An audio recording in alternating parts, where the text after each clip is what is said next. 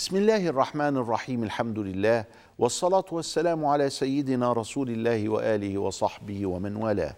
أيها الإخوة المشاهدون أيتها الأخوات المشاهدات في كل مكان السلام عليكم ورحمة الله وبركاته وأهلا ومرحبا بكم في حلقة جديدة من حلقات ديننا. تكلمنا كيف نقل إلينا القرآن وكيف نقلت إلينا السنة وكيف نقل إلينا صحيح الإمام البخاري الذي تحول من كتاب ألفه إنسان مخلص حكيم عالم عاقل إلى كتاب أمة جلست فدرسته كلمة كلمة وحرفا حرفا. ونرى أن الإمام الدار قطني قد انتقد فيه شيئا ما. الإمام العلائي انتقد فيه أشياء. لما جاء ابن حجر العسقلاني الذي نسميه بأمير المؤمنين في الحديث وهو مصري وهو مدفون ما بين الإمام الشافعي وما بين الصحابي الجليل عقبة ابن عامر. في الطريق الموصل من الشافعي إلى عقبة بن عامر يوجد قبر ابن حجر العسقلاني. لما ذهبنا نزور ابن حجر العسقلاني وجدنا قبره مهدم. وجدنا أن اناسا يربطون المواشي عزكم الله في الشباك الذي يطل على ضريح ابن حجر العسقلاني. هذا الإهمال ندعو الآثار إلى أن تهتم به. هذا الرجل العالم الكبير الذي ملأ الأرض علما وتقوى ابن حجر العسقلاني والذي لم يستغن عنه أحد من كل المسلمين لأن علمه كان علما متقنا فياضا. هذا الرجل كان ينبغي أن يبنى ضريحه باللؤلؤ والمرجان وليس بهذه الطريقة المزرية التي ننسى فيها تاريخنا وننسى فيها علماءنا وننسى فيها أوضاعنا. فإنا لله وإنا إليه راجعون.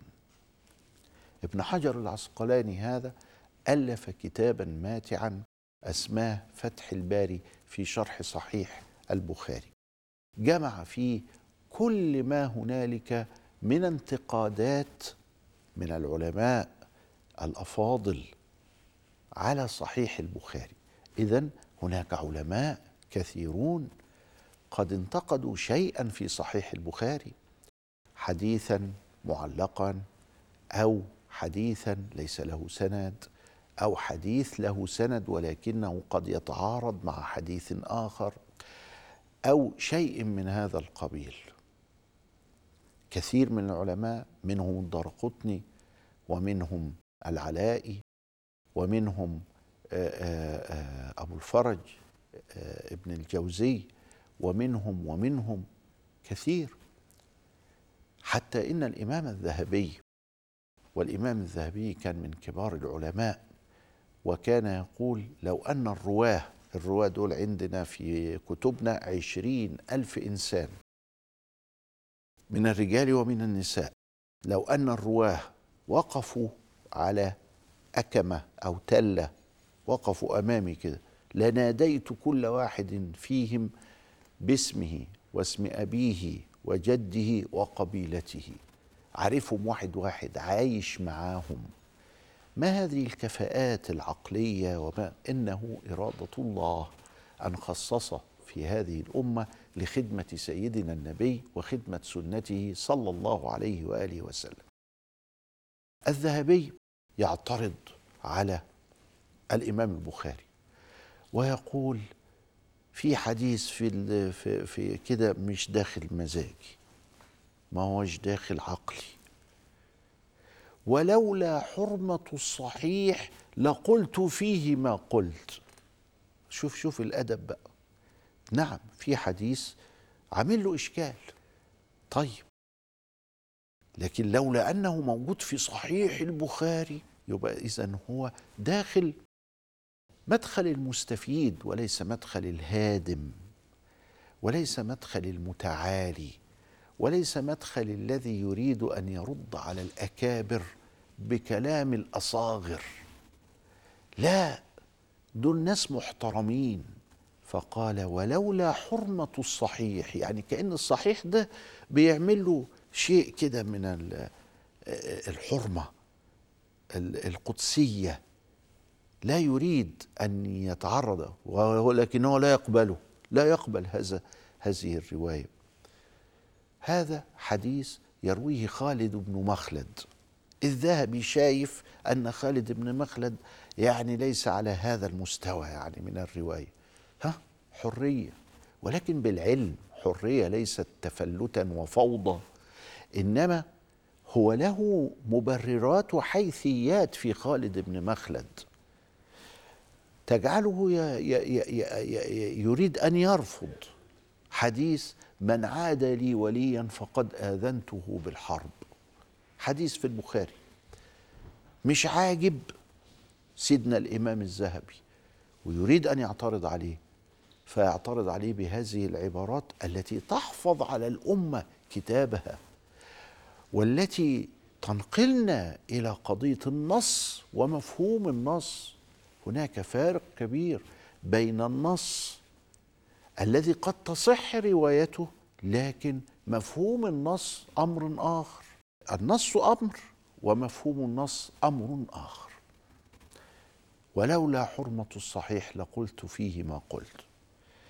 جمع ابن حجر كلام الذهبي وكلام الدارقطني وكلام العلائي وكلام غيرهم في مقدمة كان لابد منها وسماها لأنها لا علاقة لها بالشرح وإنما هي مقدمة دفاع عن الإمام البخاري سماها هدي الساري إلى شرح صحيح البخاري. يعني ده هيهديني إلى ويوصلني إلى الشرح. هدي الساري في مجلدين. أورد فيه كل الأحاديث آه، 112 حديث. اللي, اللي عليهم كلام اللي الأئمة قالوا الحتة دي إحنا مش فاهمينها قوي الحتة دي عايزة فكر عايزة كذا. اذا إحنا لم نقدس الإمام البخاري القداسة التي يدعونها. ولكن نحن نحترم الإمام البخاري لما قدم من مجهود ونجله ونترضى عليه ونضع صحيحه في المكان الأجل ونستفيد من مناهجه وننتقده بأدب. نمرة اتنين ليس بأدب فقط أنه يتكلم بالكلام الرقيق اللين لا بل بمنهج علمي مسبب له أسباب وله حيثيات. ما حيثياتك في هذا؟ واحد اتنين تلاتة أربعة علشان أرد عليك إن كان فيه رد. أو علشان أوفقك إن كانت فيه موافقة. إذا صحيح البخاري ليس كما يصورونه أنه قد خدع الأمة وأنه كذا إلى آخره بل إن صحيح البخاري كان نتاج حفاظ الأمة على مصادرها وهويتها ونبهنا بذاته هكذا أن هناك فارقا بين النص وبين مفهوم النص. في صحيح البخاري حديث عن عائشة تقول فيه قال رسول الله صلى الله عليه وسلم أو سيأتي على الناس زمان يستحلون فيه الحرى والحرير والقيان والمعازف. حديثه موجود. يتكلم في روايته ابن حزم الأندلسي إمام الأئمة وبدر التتمة. فيقول الحديث هذا في حاجة أنا مش عجباني. إيه يا أخي؟ مش عاجبك فيه إيه؟ قال ده بيرويها عن عائشة هشام ابن عروة وهشام ما شافش عائشة. ابن عروة بن الزبير. فهشام ما شافش عائشة فده لازم في حد ساقط في السند. آه ده, ده ده كلام علمي ده. فليه بتقولي كده يا ابن حزم؟ أنا أنا شايف المعازف ده صوت. حسنه حسن وقبيحه قبيح. يجرى إيه يعني؟ الموسيقى يجرى فيها إيه يعني؟ أنا مش شايف فيها حاجة. إلا الحديث ده هو ده اللي, اللي مخليني كده. ولما بحثت وتأملت لقيت هشام ما شافش عائشة. يبقى فيه حتة انقطاع هنا. طب مين اللي مين اللي, اللي وصل ده؟ يا ترى هو حدث هذا عن أبيه عروة مثلا؟ ف آه، آه، آه، بلاش الحكاية. هشام ما شافش عائشة.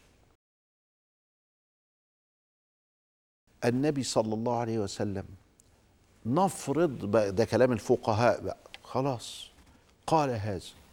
سيأتي زمان على الناس يستحلون فيه يبقى ده الكلام ده حرام. إيه بقى الحرام؟ الحرى إيه الحرى ده؟ اللي هو والعياذ بالله الزنا. قذورة من القذورات ومعصية من المعاصي باتفاق المسلمين وبنص القرآن. والحريرة الحرير النبي عليه السلام في كذا موضع حرمه على الرجال. والقيان القيان اللي هم البنات اللي بتغني. والمعازف طيب ده النص اهو فواحد يقول لك ما هي مفهومة اهي. لا مش مفهومة. الفقهاء لهم كلام تاني. عندهم حاجة اسمها الاقتران. هل هو حجة ولا ليس بحجة؟ نفهم بقى الكلام. وابتدينا نفقد دلالات اللغة وابتدينا نتوه وما نعرفش يعني إيه الكلام. إيه علاقة الاقتران بقى اقتران إيه؟ يعني إيه الاقتران؟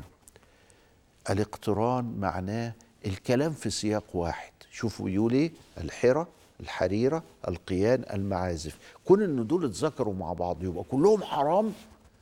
ولا ممكن من الحرة والحرير يبقوا حرام والقيان والمعازف ما يبقوش حرام؟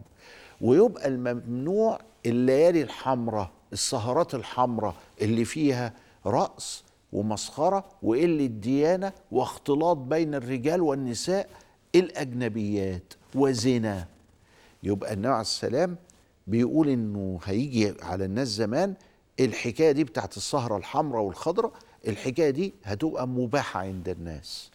الاقتران الاقتران يعني انهم مذكورين مع بعض.